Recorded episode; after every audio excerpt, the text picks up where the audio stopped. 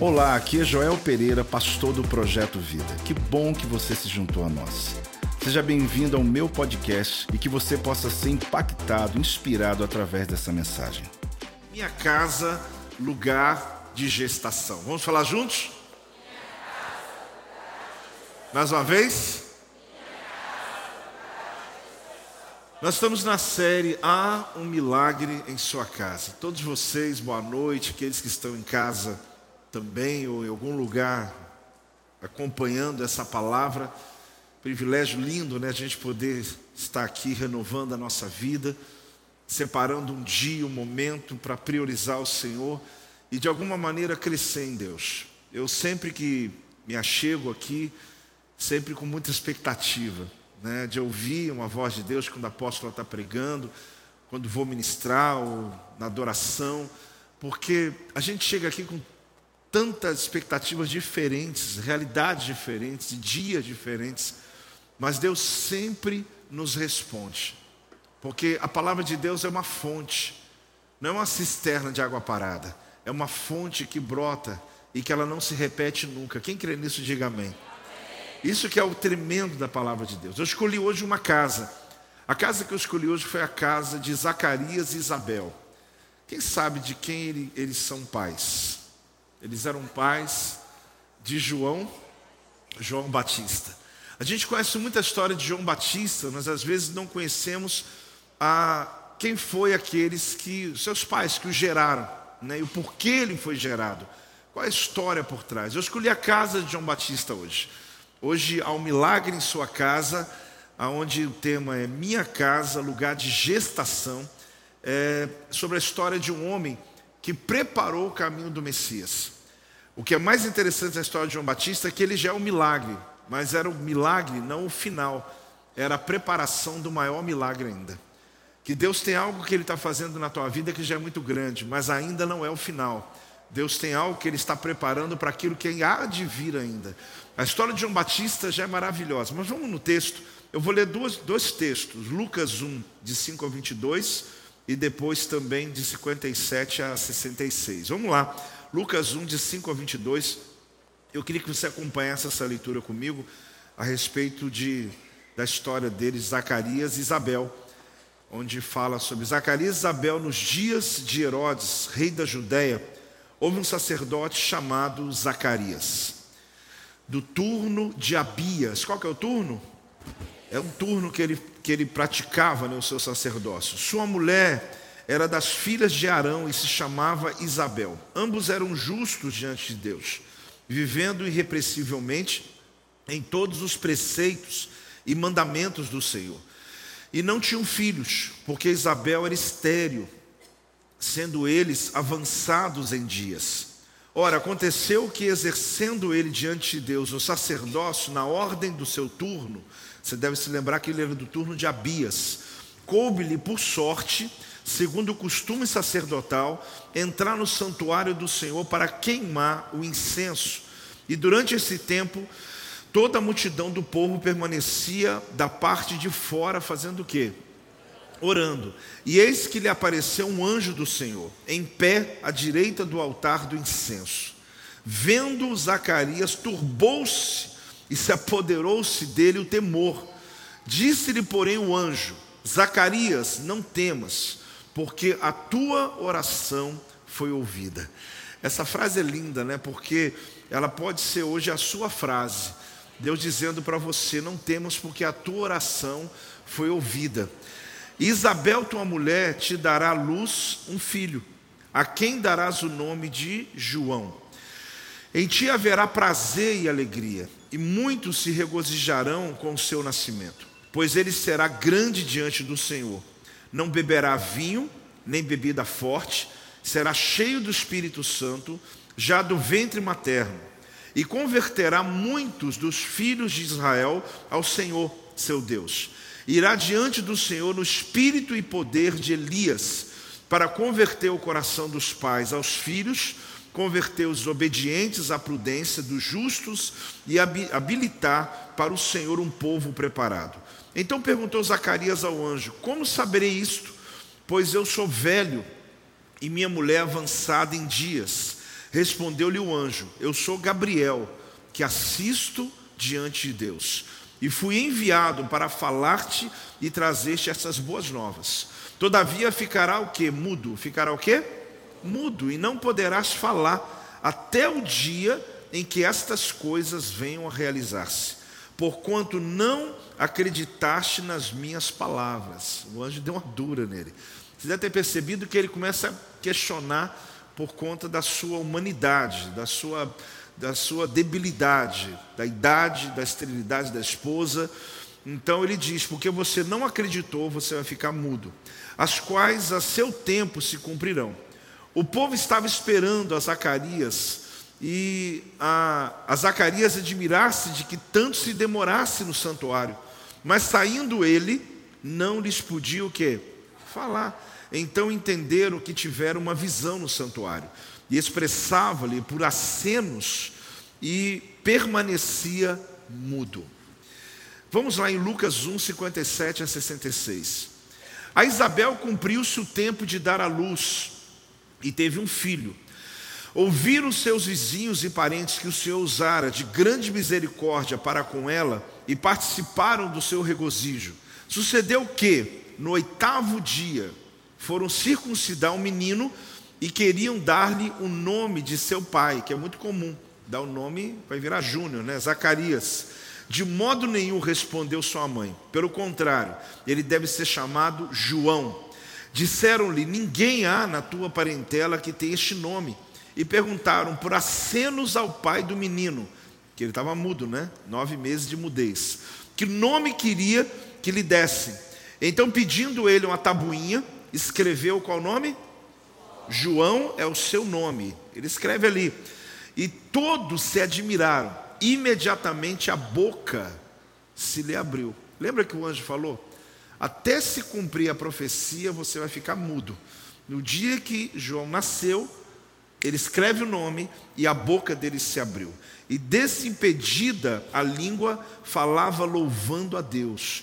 Sucedeu que todos os seus vizinhos ficaram possuídos de temor, e por toda a região montanhosa da Judéia foram divulgadas essas coisas. Todos os que as ouviram guardavam-na no coração, dizendo: Que virá a ser, pois, este menino? E a mão do Senhor estava com ele. Aqui, gente, é parte da história, ou parte de um momento muito importante uh, na história do Evangelho. Porque a maioria que sabe, quando se fala de João Batista, foi quem batizou Jesus. E João Batista, ele nasce seis meses na frente de Jesus. Ele sempre esteve à frente, porque ele era o precursor, aquele que abriria caminho. Diria, dizia que o espírito de Elias estava sobre ele.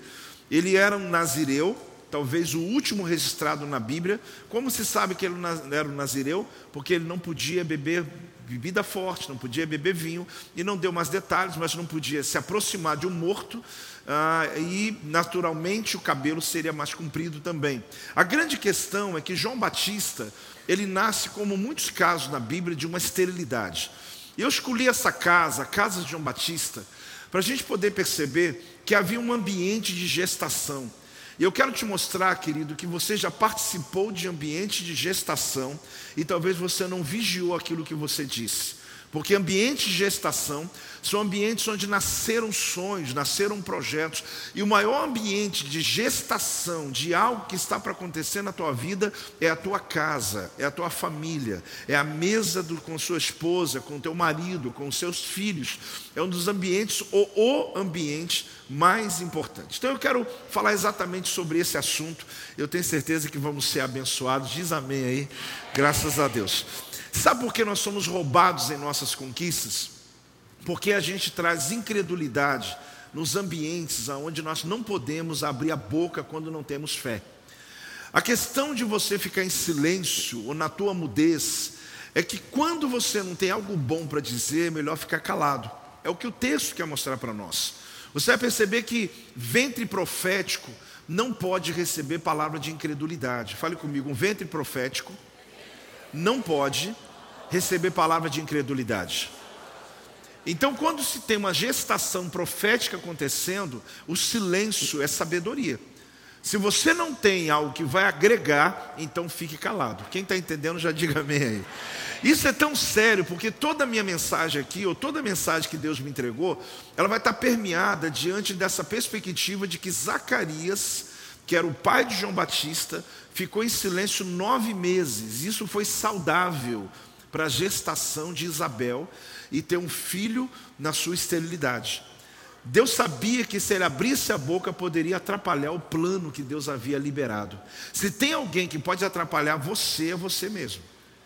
Então nunca terceirize dizendo que me atrapalharam. Falaram tanta coisa que deu tudo errado. Não, pode falar o que quiser.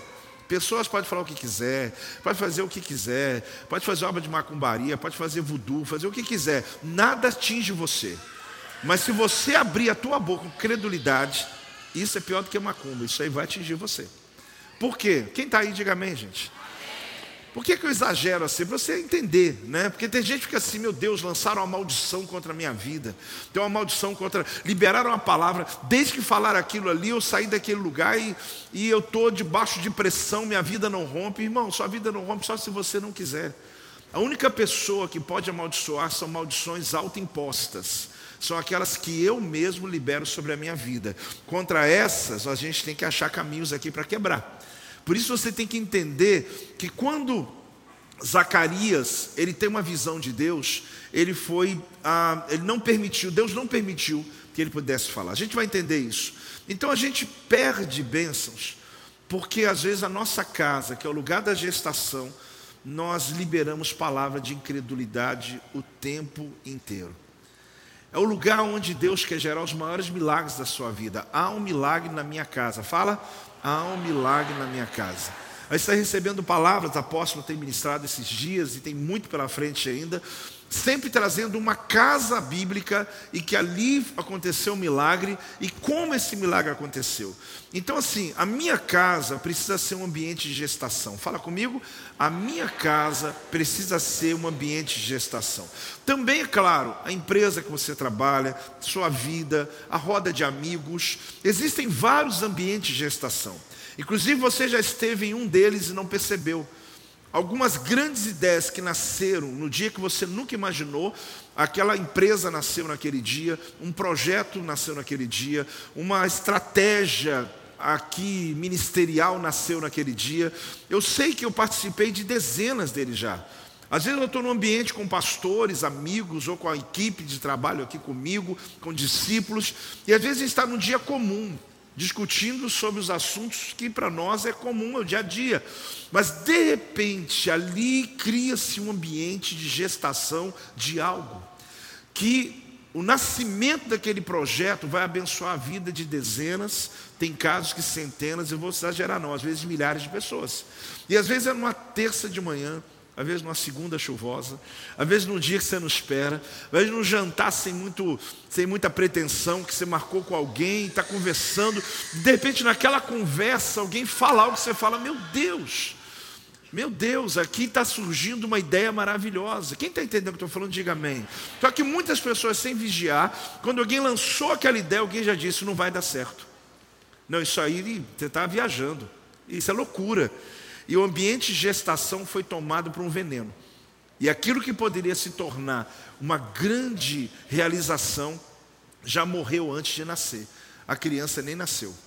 E eu é, me entristeço com isso, porque eu já vi tantas coisas boas que poderiam ter acontecido e que não aconteceram por causa de palavras que foram ditas. Apóstolo, mas você disse que não pode pegar essas palavras. Sim, aquelas que vêm de longe, Deus já te brindou. Você tem a bênção de Deus, você está com, com o sangue do Cordeiro sobre a tua vida. Mas quando você está você mesmo liberando a palavra, é a voz que mais o teu cérebro confia. Então, às vezes, o seu silêncio da incredulidade do seu coração vai dar lugar a uma palavra de fé. Quando eu não tenho o que dizer, eu me calo, até Deus me dar o que eu dizer. Até eu ter uma certeza, até meu coração se encher de fé, para que eu não atrapalhe a gestação do próximo plano, do próximo projeto que Deus tem para a minha vida, para que a sua casa não seja roubada do próximo sonho que está para acontecer dentro da sua casa. Então eu, eu vejo isso por quê? Porque, como lhe disse, a nossa casa é o melhor lugar, é o nascedouro, querido, de projetos que Deus tem na terra. Você vai perceber que grandes acontecimentos na humanidade aconteceram dentro de uma casa. Ou, perdão, começaram dentro de uma casa. Você vai ver lá Deus anunciando o nascimento de Isaac. Foi lá na tenda que Deus mandou anunciar. Você vai perceber que sempre começou dos, dos nazireus de juízes ali, aqueles grandes homens, Débora também, uma mulher. Você vai perceber que sempre foi de um nascimento. E a partir um nascimento de uma criança, ali começa um projeto grande de Deus. Porque enquanto você põe a sua incredulidade diante da sua promessa, você atrasa a gestação profética. Toda vez que você põe a sua incredulidade numa palavra que foi liberada, você atrasa. Isso também não é só na sua casa, aqui dentro. Às vezes você está aí ouvindo a palavra e Deus me usa, ou usa um pregador e libera uma palavra coletiva. Aposto, mas tem mil pessoas te recebendo, mil, mas você está aqui dentro e você pode dizer: essa palavra é para mim. Eu estou recebendo essa palavra, eu creio e você materializa, porque eu já te ensinei que a palavra a palavra que vem da boca de Deus é um dos gumes da tua espada, mas quando eu repito o que Deus falou, é o segundo gume. Ali eu tenho poder para tornar verdadeira. Por quê? Porque eu estou repetindo o que eu ouvi. Eu estou declarando o que eu ouvi. Ao invés de eu declarar e dizer assim, isso aí acho que não vai dar certo. O pastor acho que se empolgou. Não, você faz o quê? Você libera e fala: Eu tomo posse, eu declaro sim sobre a minha casa. Aí, se a palavra foi sobre prosperidade, declaro sim que o Senhor vai prosperar minha casa, meus filhos, minha família. Por quê? Porque quando você está fazendo isso, você não está travando a gestação profética. Hoje, querida, é uma noite de gestação profética. Então, assim, libera mesmo, fala mesmo, declara mesmo, creia mesmo. Aqui você sabe que eu já te falei para você, né? Que o único que pode interromper sua gestação, quem é? Você. Não esqueça disso de jeito nenhum. A gente sabe muito sobre João Batista, mas não tanto sobre o ventre que concebeu João Batista. Na história, eu precisava que vocês entendessem alguns detalhes. Zacarias era um sacerdote, então o apóstolo João Batista era filho de sacerdote. Então significa que se João Batista quisesse ser sacerdote, ele poderia ser? Sim. E não se tratava só de uma posição, né? É, ser o sacerdote naquele tempo, o respeito era absurdo. Só que João Batista abriu mão de tudo isso para morar no deserto, porque Deus queria dar a ele um ministério profético, não era um ministério sacerdotal. Mas ele, por herança, por sangue, por natureza, ah, ele poderia, por legado, ele poderia reivindicar de ser o próximo sacerdote sobre Israel. Havia turno de sacerdote, ele seria um desses sacerdotes. Agora, por que, que João Batista ele tinha mais aquicência, mais respeito ainda do que todos os outros? Porque todo sacerdote teria que casar com uma mulher virgem, uma jovem virgem assim sucessivamente, sendo de qualquer tribo de Israel, de qualquer família de Israel, desde que fosse virgem. Só que quando ah, Zacarias foi se casar, ele casou-se com Isabel. Isabel não era só virgem, ela era da descendência de Arão. Ela era de uma descendência de sangue sacerdotal. Então eu queria só dobrar um pouquinho a atenção aqui. João Batista era filho de pai sacerdote e de mãe que era descendente de Arão. O que, que eu quero dizer com isso? Que João Batista quis estar no deserto por um chamado de Deus, mas ele poderia reivindicar o sacerdócio de Israel, porque por pai e mãe ele era de linhagem sacerdotal. Isso representa muito. Talvez você diz, será como rei apóstolo? Talvez assim ou mais. Porque existem épocas que o sacerdote ele teria mais autoridade sobre a nação do que próprio rei ou próprio ah, é, o líder principal da nação. Então João Batista, ele tinha uma herança muito forte. Eu imagino quantos dos seus amigos, quantas das pessoas que o conhecia, chegava para ele no deserto, ele comendo gafanhoto, morando em caverna, é, vivendo uma vida simples, dizia para ele, falando João Batista, é só você em Jerusalém reivindicar sua posição. Seu pai e a sua mãe são descendentes direto de Arão. Você pode dizer, eu sou o próximo sacerdote. Então ele tinha essa licença, mas ele não quis. João Batista então poderia tomar essa posição. Zacarias ele ministrava no turno de Abias. Eu não vou entrar em detalhes, mas eu estudei sobre o tema. É o oitavo turno. Tem 24 turnos que os sacerdotes ministram. Naquela época havia não só um sacerdote, é, como ele disse, havia outros turnos de sacerdotes. Então, no caso Zacarias, ele ministraria uma vez ao ano, ele tem duas semanas de trabalho. Duas semanas, porque são 24 turnos de sacerdotes que ministram, e ele então teria duas semanas de trabalho. Essas duas semanas de trabalho poderia dar em qualquer época do ano, em qualquer época, mês do ano, havia uma escala. Só que nas escalas que eram feitas, um sacerdote só poderia ministrar uma vez na vida dentro do Santo dos Santos. Então eu estou lá trabalhando 10 anos, 20 anos, 30 anos, mas só uma vez que vai cair a minha escala, aonde eu vou ministrar no dia de Yom Kippur. Quem está ligado, diga amém. Que dia é esse? A maioria sabe que é um dia único que o sumo sacerdote poderia passar além do átrio, além do santo lugar e entrar dentro do santo dos santos para, para queimar incenso diante do Senhor. E o povo ficava do lado de fora em oração silenciosa, esperando se Deus havia recebido a oração do sacerdote. Esse era um dia muito tenso. Pensa bem, se eu sou um sacerdote e estou acostumado a ministrar 15 dias ao ano, aqueles meus 15 dias eu vou trocar os pães ázimos no sábado de manhã, eu vou acender a menorá todos os dias, trocando o azeite dela no santo lugar. Então eu acendo a menorá todo dia, eu troco os pães ázimos no, sabá, no shabat de manhã, entro com meus filhos lá, como os pães, coloco novos pães, organizo tudo e fico 15 dias trabalhando fazendo o sacrifício, organizando a casa, mas o santo lugar nunca. Por quê? Porque ali, se der, uma vez na minha vida, eu vou fazer esse ato. Só que a Bíblia fala por sorte, né? Ah, é como se dissesse assim: caiu o turno dele. O turno de Abias caiu exatamente no turno da entrada no Santo dos Santos. Por que esses detalhes? Porque eu preciso que você entenda isso. Quando ele chega lá, a pergunta é o seguinte: o anjo Gabriel já estava lá dentro. Aí a gente faz aquela pergunta: o anjo estava lá porque um sacerdote qualquer daqueles entraria, ou o anjo entrou ali porque era o dia de Zacarias? Porque se você olhar a história, você vai perceber que havia um plano divino. E o anjo estava esperando exatamente Zacarias, porque João Batista foi preciso na história do povo para que ele pudesse abrir caminho para o ministério de Jesus.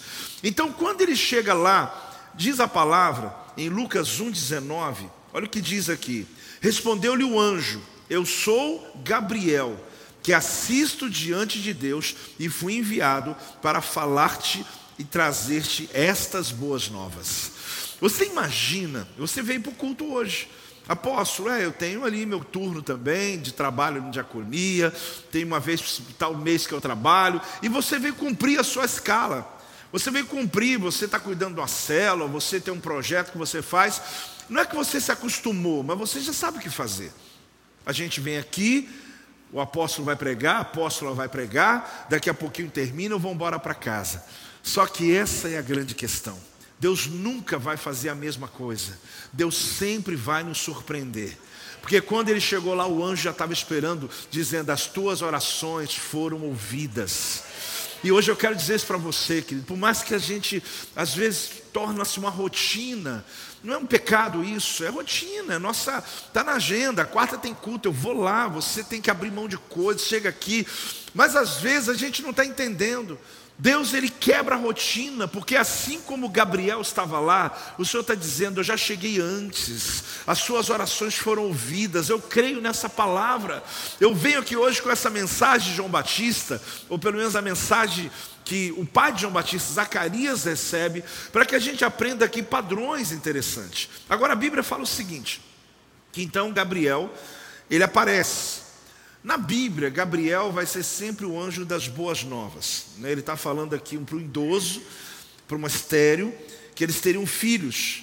e que assim logo à frente Gabriel fez uma visita também a Maria e disse que Maria teria um filho.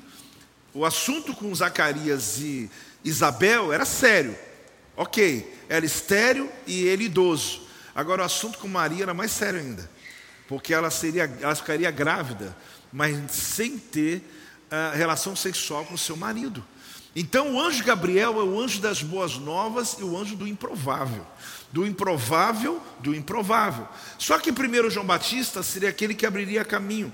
Você vai perceber que a, a questão da entrada do anjo Gabriel na atmosfera da terra sempre foi em relação a ventres proféticos. Nós vamos encontrar também lá em Gênesis capítulo 18, versículo 2, que quando vêm os anjos e aparecem para Abraão, diz assim o Senhor, Gênesis 18, 2: Levantou ele os olhos, olhou e eis três homens de pé em frente dele. Vendo-os, correu da porta da tenda e ao seu encontro prostrou-se em terra. Aqui não fala exatamente o nome, mas nós sabemos que quando se tratava de nascimento de uma criança, Gabriel vinha. Agora, quando era guerra, aí já muda. Daniel capítulo 12, versículo 1, aí já muda, não é o mesmo anjo. A Bíblia fala no capítulo 12 de Daniel 1 que nesse tempo se levantará quem? Quem que é o nome do anjo?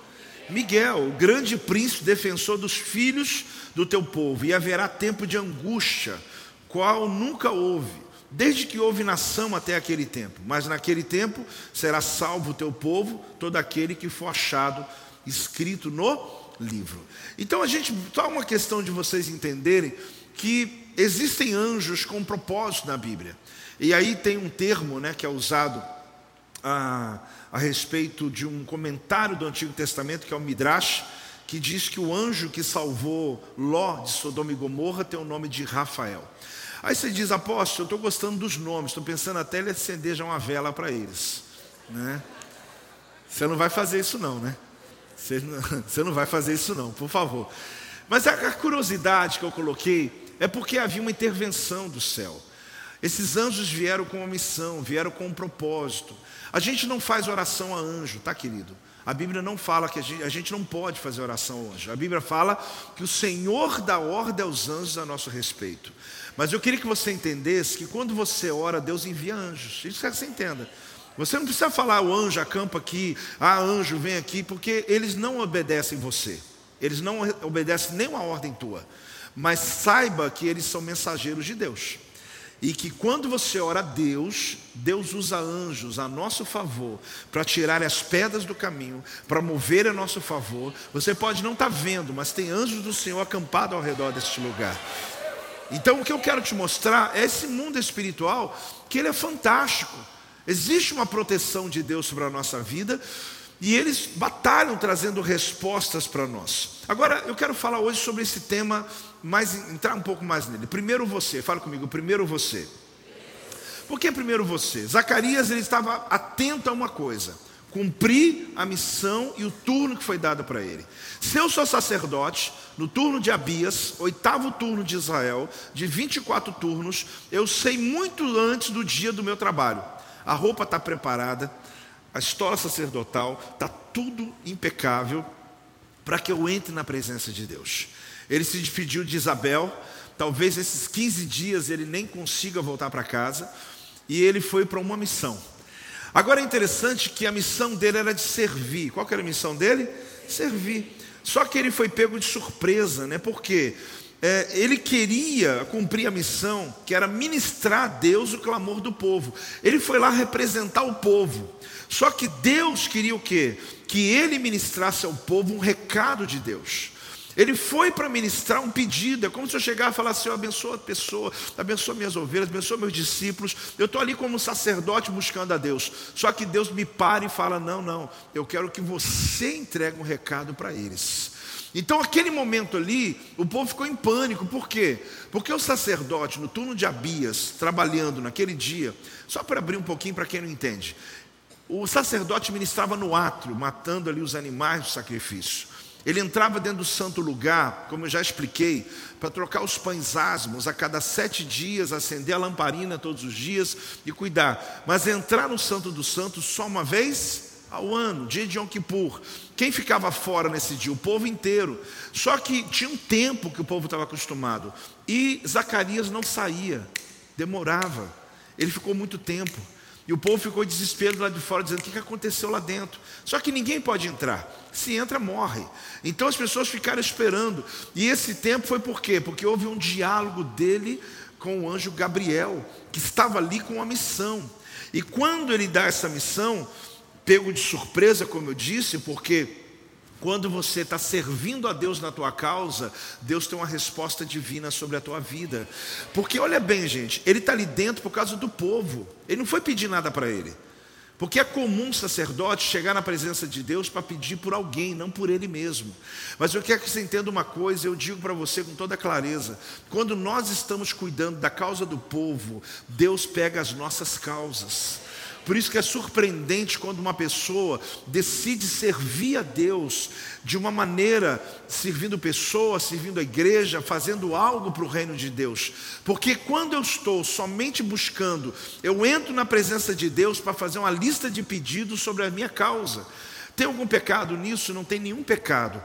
Mas o dia que você focalizar a tua dor e começar a focalizar na dor das pessoas, você vai ver que Deus vai dizer para você: agora eu vou cuidar de você agora eu vou cuidar da tua causa. Você vê que ele entrou lá sem nenhuma pretensão. Ele não foi ali, só que o anjo falou: hoje é contigo, primeiro você. O povo está lá fora esperando, e estava mesmo, querendo a bênção, querendo que o sacerdote saísse e dissesse: sejam abençoados, porque eu acabei de, de sair da presença de Deus. Mas o anjo falou: não, a gente quer cuidar primeiro de você. A sua esposa vai ficar grávida, vai ter muita alegria na tua casa e vocês vão gerar um filho, e deu até o nome, gente. O nome dele vai ser João. O nome que não estava na família, não estava nas gerações, e por isso causou um certo espanto. Mas Deus, quando Ele faz, Ele dá com detalhes, Ele dá um mapa, Ele dá com detalhes o que Ele vai fazer. A minha oração hoje é que esse lugar seja um lugar de gestação, como foi essa experiência que Zacarias, pai de João Batista, teve na presença de Deus. Agora, a primeira vez, a primeira não, a primeira e única vez da existência de Zacarias que ele entrou dentro do Santo dos Santos foi o momento onde Deus vai e se revela a ele. Mas tem uma curiosidade aqui, que inclusive um tempo atrás eu falei aqui na igreja, que é exatamente a distância entre o Antigo e o Novo Testamento. Do último livro da Bíblia até o primeiro livro da Bíblia, empresta uma Bíblia aqui de papel aí, né, porque eu fico usando o meu iPad aqui. Pode ser essa aqui mesmo. Do último livro da Bíblia, vamos ver se isso aqui tem, né? Se mudaram alguma coisa nas Bíblias. Todo mundo sabe disso, mas eu preciso falar para quem não sabe. A gente tem essa página branca aqui. Essa página branca aqui, ela representa 400 anos. Quantos anos? Então, a última vez que Deus falou foi em Malaquias. E depois, a primeira vez que Deus fala, não exatamente Mateus, mas ele fala nos evangelistas, que a gente chama de sinótipos, porque eles são iguais: Mateus, Marcos, Lucas e João. Agora, olha que coisa fantástica, gente. Quando Deus parou de falar, os teólogos chamam, os teólogos chamam esse, essa página aqui branca de período interbíblico. O que é período interbíblico? Onde Deus não falou mais, porque não teve profetas por 400 anos. Então o que, que o povo tinha que fazer? Viver no eco da voz profética. Eles tinham que acessar o que Deus falou lá no passado. Então essa página branca, ela está aqui para dizer, lembrar a gente que houve um período em branco, houve um período que Deus não falou. Que se você quer ouvir, vai lá ouvir os profetas antigos. Não tem palavra hoje, não tem nada. Só que o último assunto que Deus falou, deixa eu te mostrar como Deus é tremendo. Para nós, 400 anos, para Deus, uma pausa. Para nós, 400 anos, para Deus, uma, uma pausa. Malaquias 4, 5 a 6. A última palavra de Deus lá atrás, no Antigo Testamento. Eis que eu vos enviarei o profeta Elias, antes que venha o grande e terrível dia do Senhor. Ele converterá o coração dos pais aos filhos e o coração dos filhos aos seus pais, para que eu não venha e fira a terra com maldição. Pronto, ponto final. 400 anos se passaram. Lucas capítulo 1, versículo 15. Qualquer um dos evangelhos eu escolhi Lucas. Pois ele será grande diante do Senhor, não beberá vinho, nem bebida forte, falando de João Batista, e será cheio do Espírito Santo, já do ventre materno, e converterá muitos dos filhos de Israel ao Senhor. E o seu Deus irá diante do Senhor no espírito no poder de quem? De Elias, para converter o coração dos pais aos filhos, converter os obedientes à prudência dos justos e habitar para o Senhor um povo preparado. Irmãos, deixa eu te falar uma coisa que você não pode esquecer. Deus deu um intervalo de 400 anos, foi só uma pausa para ele. Quando ele voltou, ele voltou no mesmo assunto. O que eu quero dizer para você? Que Deus não muda de assunto até a profecia se cumprir. Para nós, 400 anos, para você pode ser 40 anos, para você pode ser 4 anos, para você pode ser 4 meses de espera, para você pode ser 4 semanas. Você está ali dizendo, Deus, Deus, para Deus é uma pausa. Mas ele, quando virar página branca, ele não vai se esquecer da última conversa que ele teve com você. A palavra que foi liberada lá atrás não foi esquecida por causa do silêncio. O silêncio é para trazer maturidade, maturar aquilo que Deus já falou no passado. Deus falou do espírito de Elias e Malaquias. Depois ele vem em Lucas e fala do espírito de Elias para continuar a conversa. Por quê? Porque para nós houve uma pausa, para um tempo, para Deus só uma pausa. Entenda uma coisa na tua vida: tem palavras proféticas liberadas. O tempo de silêncio, você está achando que Deus se esqueceu de você. Não, não tem ponto final, é só uma vírgula que Deus colocou. A conversa continua. E quando ele continuar a conversa, ele vai lá onde parou e vai continuar toda a promessa que ele tem sobre a tua casa, sobre a tua vida. Aí você pode celebrar em nome de Jesus. Aí você pode dar um glória a Deus aí em nome de Jesus. Toda vez que você chegar nessa página, não se esqueça disso. Aos queridos que estão lendo a Bíblia o ano inteiro, nós estamos aqui em Provérbios. Onde estamos? Provérbios. Tinha uma irmã que chegou para mim que já está em Jeremias. Eu falei, irmã, mas ela não pode pular assim. Ela foi lá para frente já. Nós temos mil pessoas lendo a Bíblia todo dia, todo dia. Quando você chegar na página branca, alguém vai te lembrar esse momento. Vai falar: olha, lembre-se que tem 400 anos aqui. Deus terminou um assunto lá atrás, mas ele continua o mesmo assunto, como se estivesse batendo um papo. Sabe quando você está conversando com alguém e você, de repente, ou então você dormiu falando de um assunto, acordou falando do mesmo?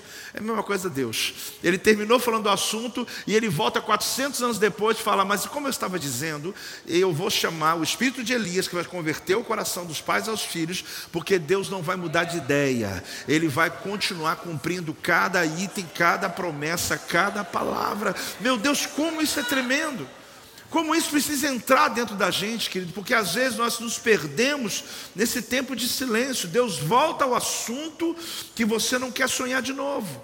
Deus volta o assunto que você evita falar. Ele está virando a página branca. Ele está dizendo que aquele assunto que você disse, ponto final, não mexe nisso mais, não fale nisso mais. Deus está dizendo: não, meu filho, você não está entendendo. Eu estou virando essa página branca. Eu estou começando a escrever novas histórias na tua vida, mas eu não perdi o que aconteceu lá atrás, não. Eu estou chamando a existência as promessas, estou chamando a existência o sacrifício que você fez, as entregas que você fez. Nada foi esquecido no reino espiritual. Então a gente tem coisas que a gente fala, não toca mais nesse assunto, não fala nisso, ele fala, eu vou falar sim, eu vou falar porque tudo isso faz parte de um propósito, de um plano que eu tenho sobre a tua casa, sobre a tua vida. Ah, querido, glória a Deus. Lucas capítulo 1, versículo 13. Olha o que diz aqui. Disse-lhe, porém, o anjo, Zacarias, não temas porque a tua oração foi ouvida. Isabel, tua mulher, te dará à luz um filho, a quem darás o nome João. Você percebe que Zacarias recebe uma dádiva, mas uma dádiva que não vai poder ser contada. Você imagina você receber uma palavra de Deus e depois falar, Deus falar contigo assim: você não pode falar com ninguém até se cumprir? Imagina, né? Eu sei que para nós homens é difícil, mas para Ai meu Deus, hein? Semana que vem a senhora está pregando aí, me quebra, né? Mas para uma mulher, falar para uma mulher ficar em silêncio de uma novidade do céu. oh Deus, mas nem para minha amiga. Deus, me libera três pessoas para eu poder contar. Não estou aguentando aqui por dentro aqui. Ainda bem que era Zacarias, né? E também Deus tirou a capacidade da fala. Na época não tinha ainda né, os códigos ali. Olha que coisa. Querida, a questão não é o que. A questão não é o que ou quanto você alcançou na vida, mas sim quem você se tornou. Você tem que entender que essa página branca, os momentos da vida, o que Zacarias e Isabel está passando, velhos querendo filhos, uma vida esperando um filho e não nasceu. A questão não é o quanto, a questão é quem você se tornou. Porque é, o, que importa, querido, na sua experiência de dificuldade, é o que ela provocou de coisas boas na sua vida. Então a questão não é o que ou quanto você alcançou na vida. Ah, eu sou rico, eu fiz, eu alcancei. Não, não. Mas sim quem você se tornou, que pessoa você é hoje. A pessoa que você se tornou depois das crises que você passou, depois da humilhação que você viveu, depois da enfermidade que você enfrentou, depois da, da, da guerra que você teve que guerrear. Você precisa compreender que no final desse processo, Deus formou você, Deus forjou você para algo que está acima de você. Porque se você não vê a sua família como uma família de sucesso, dificilmente você vai tornar a sua família uma família de sucesso. Você precisa tornar, você precisa enxergar e liberar esse entendimento. Deixa eu falar uma coisa para você que eu citei acima, eu quero que você guarde essa frase. Ventre profético não pode receber palavra de incredulidade. Vamos lá, um, dois, três. Ventre profético não pode receber palavra de incredulidade. O que eu quero mostrar para você é que hoje, quando uma mulher está grávida, é muito claro para nós que o bebê em gestação, o que a mãe fala, o que se libera de palavras, o ambiente determina muito desde o ventre materno. É como se já tivesse já uma influência, como não? Há uma influência sobre a vida do bebê. Pais que sabem disso, abençoa o filho, põe a mão, libera, você é bem-vindo. E, e, ali já conversa com a criança, alguém fala, é maluco isso aí. Não, não é maluco, não. É porque há poder na palavra. É um ambiente de gestação que você está vivendo. Então, olha bem, por que, que ele ficou mudo? Por que, que Zacarias fica mudo? Gente, eu venho de um culto poderoso, um anjo falar comigo, eu estou cheio de revelação. E o anjo fala assim: você vai ficar sem falar agora. Eu fico pensando que às vezes uma mensagem que Deus me dá na minha casa, eu prego aqui muito, eu considero toda a palavra importante, mas eu te confesso que tem mensagens que Deus me entrega, às vezes é terça ou quarta-feira, eu já fico, meu Deus, chega logo, chega logo, chega logo, porque está aqui, ó. Porque eu quero entregar aquela palavra, porque eu sei que ela vai ajudar as pessoas. Aí eu fico ansioso, esperando dois, três dias ali, eu estou com a mensagem, leio, releio. Às vezes eu até no vigio compartilho com alguém, dou spoiler, né? Falo com alguém. Eu fico imaginando ficar nove meses agarrado, sem poder falar para ninguém que eu entrei e vi um anjo, e que o anjo falou comigo, e que eu demorei na presença dele e que pessoas comuns que daria tudo para poder ouvir o que Zacarias estava falando, e ele ficava, hum, hum, hum, e não tinha como falar. Por mais que ele tentasse expressar, não era possível passar aquela experiência, e até porque o anjo disse: Você não vai falar até se cumprir a profecia. Porque o dia que se cumprir a profecia, você vai abrir a sua boca de novo. Agora, por que, que acontece isso? Porque eu te disse, um ventre profético não pode ouvir incredulidade. Então, para que ele não colocasse incredulidade naquela causa, Deus falou: é melhor você ficar quieto. E eu repito a você, querido, quando você estiver num ambiente de gestação, apóstolo, o que é um ambiente de gestação?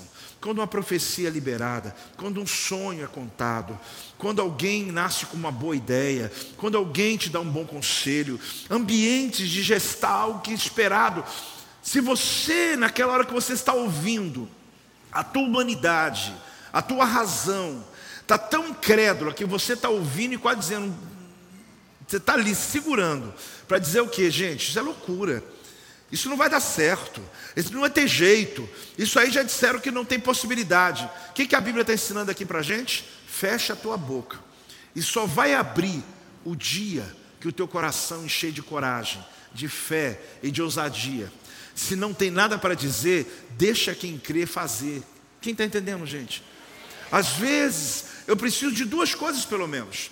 Quando Deus nos dá uma visão no ministério, eu preciso de pessoas que entrem comigo. Entre comigo em oração, engajamento, com dinheiro, com disposição, em tudo que precisar.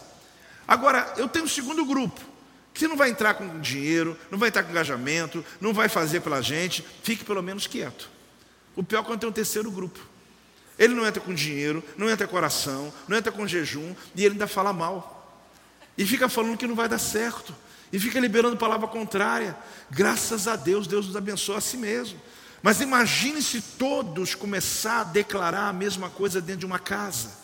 Imagina se todos começar a crer, porque a tua casa, querido, é o lugar da gestação. É o lugar onde respostas que você precisa para a tua existência, para a tua vida nascerão. Apóstolo, mas é só eu, minha mulher, meu filho. É só eu minha esposa. Não importa um casal em concordância, querido, sobre algo na vida, vocês podem sonhar e conquistar coisas que jamais pessoas comuns alcançaram. Porque há uma concordância, há uma liberação. Eu digo isso porque muitos perdem por confissão contrária. Parece que os dois estão competindo, parece que a família está competindo. Hoje Deus traz um batismo, como foi no tempo de João. O coração dos pais vai se converter ao coração dos filhos, e dos filhos aos seus pais. Vai haver uma concordância familiar. Quem está tomando posse dessa palavra, querido? E quando isso acontece, vai acontecer também na sua empresa, vai acontecer no ministério, vai acontecer na tua vida, vai acontecer nos ambientes de gestação. Aqui, o que esse texto ensina para nós? Que ele ficou todo o tempo de gestação mudo. No capítulo de Lucas, capítulo 1 ah, de Lucas, versículo 20, fala assim: Todavia ficarás o quê? Mudo, e não poderás falar até que dia? até o dia de cumprir, meu irmão. Até ao dia em que estas coisas venham a realizar-se. Porquanto não acreditaste nas minhas palavras, as quais a seu tempo se cumprirão. Porque ele ouviu a palavra hoje achando que é para hoje. Querido, você tem uma palavra para hoje, Deus está dizendo sobre o futuro.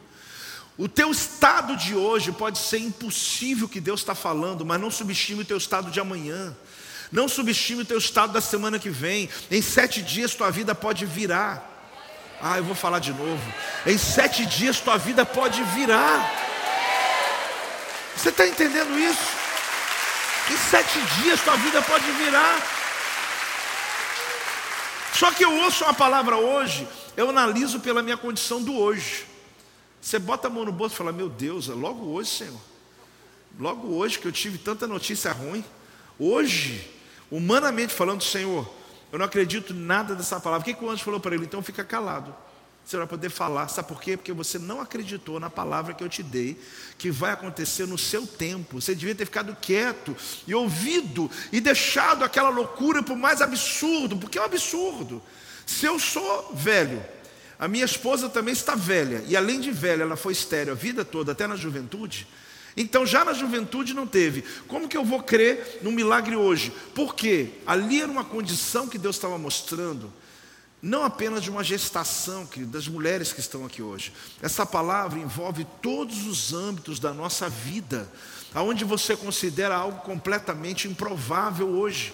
Hoje pode não ser, mas não subestime o teu amanhã. Não subestime daqui a uma semana. Não subestime daqui a 30 dias. Porque a cada estação o céu se move, as nuvens se movem. A própria natureza se movimenta e os anjos trabalham a nosso favor.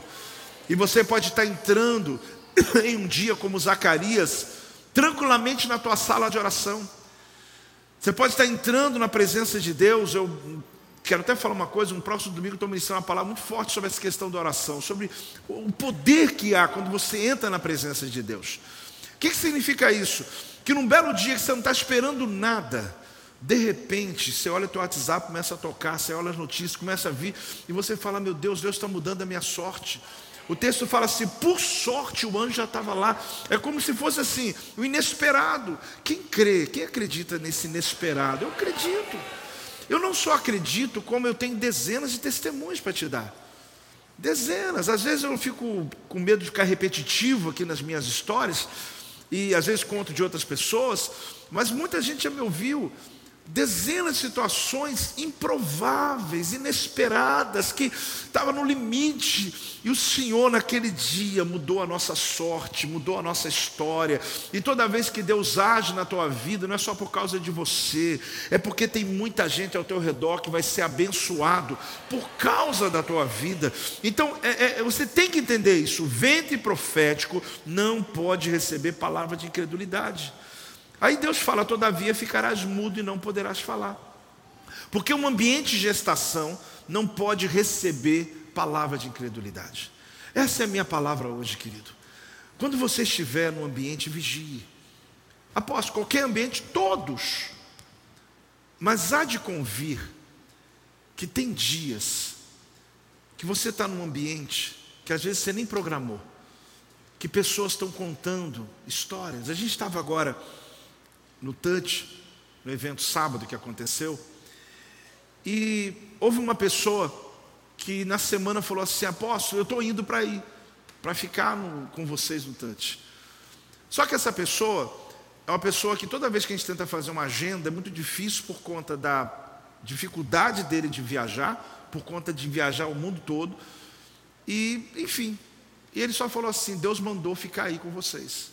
Ele não estava na programação, uma pessoa bem conhecida, e falou: Eu quero só sentar aqui.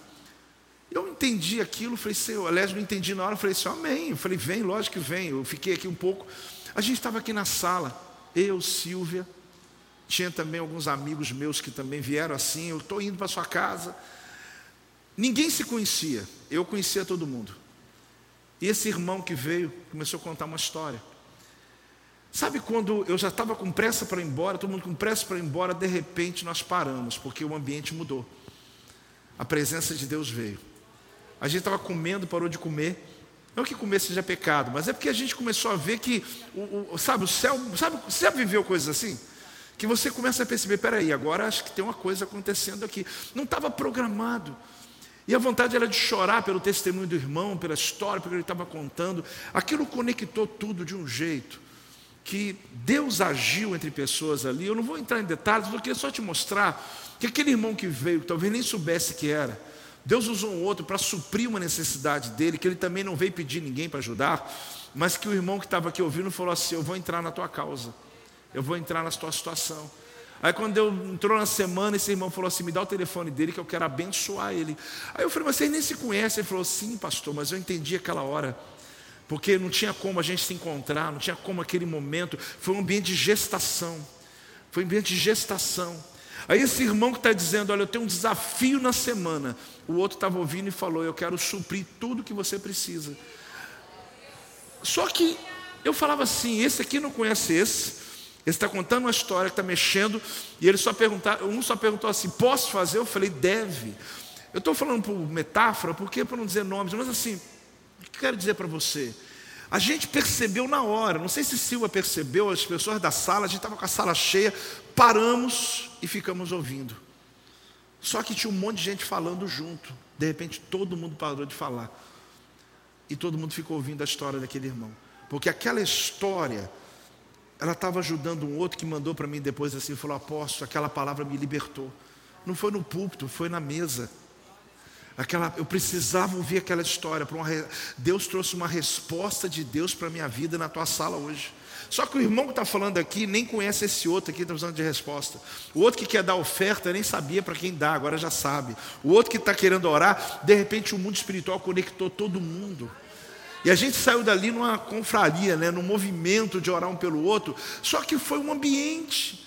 Se eu quisesse marcar na agenda, não conseguia porque todos ali era um pouco improvável se encontrar. Você tem que aproveitar, querido, porque existem momentos como esse na tua vida e você não está percebendo. E talvez você está tão preocupado em colocar só a tua causa, talvez tão preocupado que alguém te ajude, e que você às vezes não consegue alcançar o que você precisa.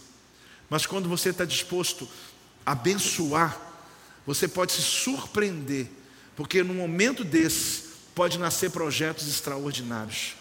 Quantas empresas que hoje são bilionárias nasceram em momentos assim? Quantos ministérios que tiveram ideias tremendas nasceram em momentos assim?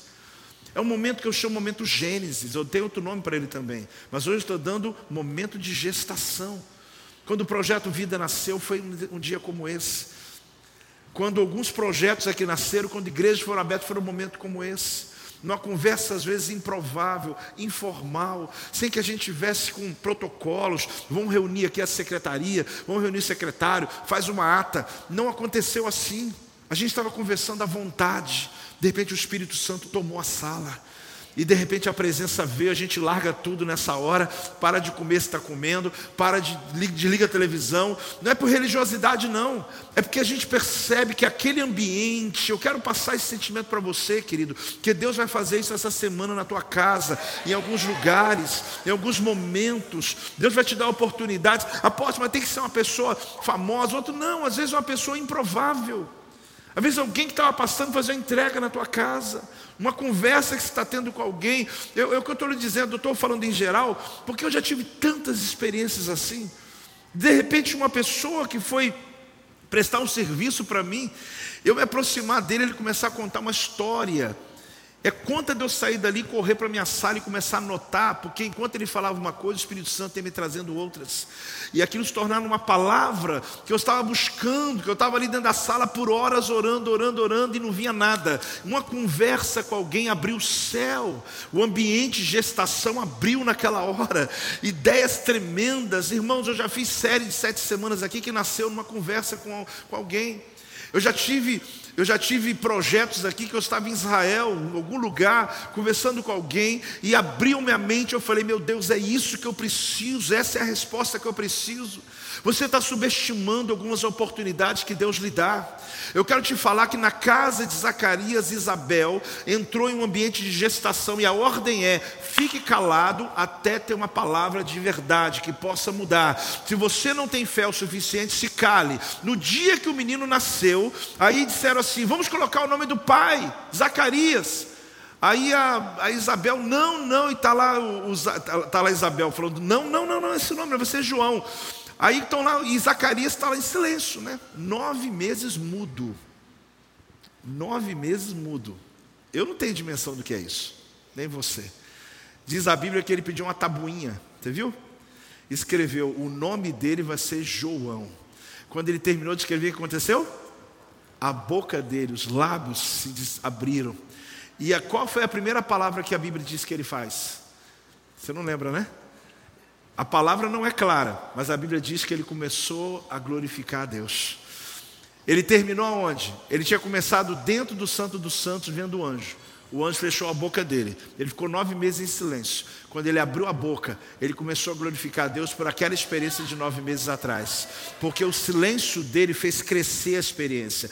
Às vezes você tem que silenciar a tua alma, para você se lembrar do que Deus falou um dia com você para você não ser roubado. Quando sai daqui, já entra no carro dizendo: Ah, foi muito bom, mas não vai acontecer não. Muito jóia, mas eu não sei não. Meu irmão, fecha a tua boca, enche o teu coração de fé, busca a palavra de Deus, viva o extraordinário e saiba de uma coisa: Deus quer fazer, mas Ele quer encontrar pessoas que creem na palavra liberada sobre a nossa vida. Eu quero declarar, eu quero profetizar hoje sobre a tua vida, que a sua casa será esse ambiente de gestação, em momentos de almoço, jantar, de conversa familiar você vai se assustar, porque em momentos que você nem espera, a presença de Deus vai entrar na família, e a gente vai começar, você a perceber que é um momento importante, é hora de parar tudo, vamos ouvir. Eu quero profetizar sobre a tua casa, sobre a tua empresa, sobre o teu trabalho, sobre a tua vida, em momentos como esse, onde o céu vai se abrir e respostas, esterilidade vai ser quebrada no nome de Jesus,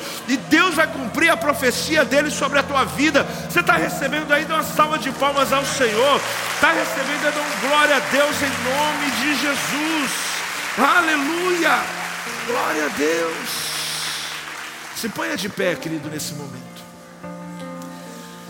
Quem está recebendo essa palavra? Ah, queridos, eu estou cheio aqui no meu coração dessa palavra, porque a verdade é que tem muita, muita coisa ali naqueles textos. Mas de verdade, eu quero passar esse sentimento para você, que eu tenho no meu espírito.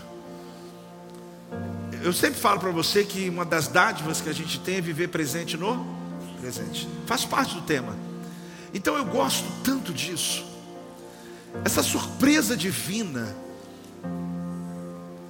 de Deus responder fora dos protocolos que a gente está acostumado. Eu vou ao culto para ouvir uma palavra de Deus, está certo ou errado? Certo, está errado não. Mas é só aqui que Deus fala? Ah, eu vou fazer um tempo de oração no monte para Deus falar comigo, está certo ou errado? Está certo. Porque você está silenciando o coração, orando, o ambiente ajuda. Mas acredite, querido, Deus, Ele não trabalha nesses protocolos da gente. Zacarias, por mais que ele estava entrando no Santo dos Santos, gente, mas já tinha tanto tempo que Deus não falava ali. Era tudo religião. Eles faziam os protocolos, acende a luz, come o pão, troca o pão, limpa o tabernáculo, faz, estou ali trabalhando. De repente eu olho e tem um anjo. É claro que o anjo tinha que estar lá mesmo, só que a gente vai ficando tão acostumado que a gente nem espera mais. E o anjo estava do lado da menor, do lado da, do local do incenso que estava sendo queimado. Quando ele viu o anjo, leva um susto. Ele falou, o anjo falou: Não, não, não, não temas. Eu estou aqui porque as suas orações foram ouvidas. Mas foi uma surpresa. Por que surpresa? Porque não era uma coisa que ele esperava mais. Talvez existem coisas que você não espera mais, que você pode alcançar de novo, alcançar na sua vida. O tema que Deus trouxe 400 anos depois foi o mesmo. Tem essa página branca, Deus está dizendo: Eu estou virando, meu filho. Eu estou começando, eu tô, estou tô virando. E eu quero dizer para você que o meu propósito com você não mudou. Zacarias, que era o sacerdote, ficou mudo. Nove meses depois, quando ele escreve o nome João, porque cumpriu a profecia, o menino está nascido. Oitavo dia é o, é o dia da circuncisão. Você tem oito dias para escolher o nome. E ninguém ali está lá, espera, espera. No oitavo dia alguém falou, tem que botar o nome do menino. Ele está tá aqui anônimo, está oito dias na terra sem nome. Aí quando ele escreve, no oitavo dia da, do nascimento do bebê, é igual o dia que você apresenta o teu filho. Ele escreve o nome. A boca dele abriu. Glória a Deus, glória a Deus, glória a Deus, glória a Deus. A minha pergunta é que depois do silêncio, o que, que você falaria na hora dessa? Porque tem gente que depois de tempo de silêncio tem tanta angústia que a primeira coisa é uma reclamação, um palavrão, uma palavra maldita. Quem está me entendendo? Ele não entende porque a colheita dele é tão ruim. Porque após o silêncio, querido, um dia alguém falou comigo assim: Ah, mas eu faço jejum. O jejum também faz bem para a saúde. Falou, sim. Mas o jejum não faz bem para a saúde. O que faz bem para a saúde é o que você come pós o jejum. Porque eu posso fazer um jejum de sete dias e terminar ele com comidas que me fazem muito mal. E o meu estado vai ser pior do que se eu não tiver feito jejum nenhum. O problema não é o, que eu, o tempo que eu fiquei sem comer, é o que eu comi depois do tempo sem comer. A questão não é eu ficar em silêncio, a questão é o que eu falo após o meu silêncio. Porque se eu ficar em silêncio e depois ficar cheio de amargura, eu conheço muita gente que está em silêncio. Porque diz assim: Eu não vou falar mais nada. Não, eu não quero saber mais. Só que na verdade não é esse silêncio aqui que Deus está falando. Porque quando você abrir a sua boca, você vai reclamar, vai murmurar, vai questionar, vai amaldiçoar. Zacarias, quando abriu a boca, ele está dando glória a Deus, glória a Deus, glória a Deus. O silêncio fez bem para ele, porque o coração dele se encheu de fé. Amado, em nome de Jesus, esse aqui é um ambiente de gestação. A Bíblia fala assim: Eu criei, por isso falei. Zacarias não creu, por isso não falou. Se eu creio, eu falo. Só que eu só vou poder falar quando eu tiver algo a dizer em fé. O Senhor está dizendo para você hoje aqui, querido, que você pode estar um tempo de silêncio na tua vida, mas comece a preparar, comece a se preparar, porque Deus está para interromper o teu silêncio, porque ele vai interromper o dia que a profecia se cumprir sobre a tua vida. Alguns daqui já foram interrompidos esse ano, esse mês, nessa semana. Alguns já foram interrompidos, você já tem algo para agradecer, mas existem coisas que você está dizendo, Deus está aqui, eu estou esperando, estou esperando, e Deus manda dizer para você: Eu estou para abrir a tua boca E quando Deus abrir a tua boca, você vai contar das maravilhas que Ele fez, das maravilhas que Ele realizou. Por isso, hoje é uma noite de gestação profética, porque ventre profético não pode receber palavra incrédula. Quando alguma coisa está sendo gerada na tua vida, nunca abra a tua boca com incredulidade, só a palavra de fé, só a palavra de fé. Se você crê nisso, dá um glória a Deus, dá uma salva de palmas ao Senhor, dá aleluia! Este é o meu podcast. Você pode acompanhar meus conteúdos diários no Telegram e as mensagens completas no meu canal do YouTube. Não se esqueça de me seguir no Instagram. Compartilhe essa mensagem com outras pessoas e lembre-se: quem se adianta, governa.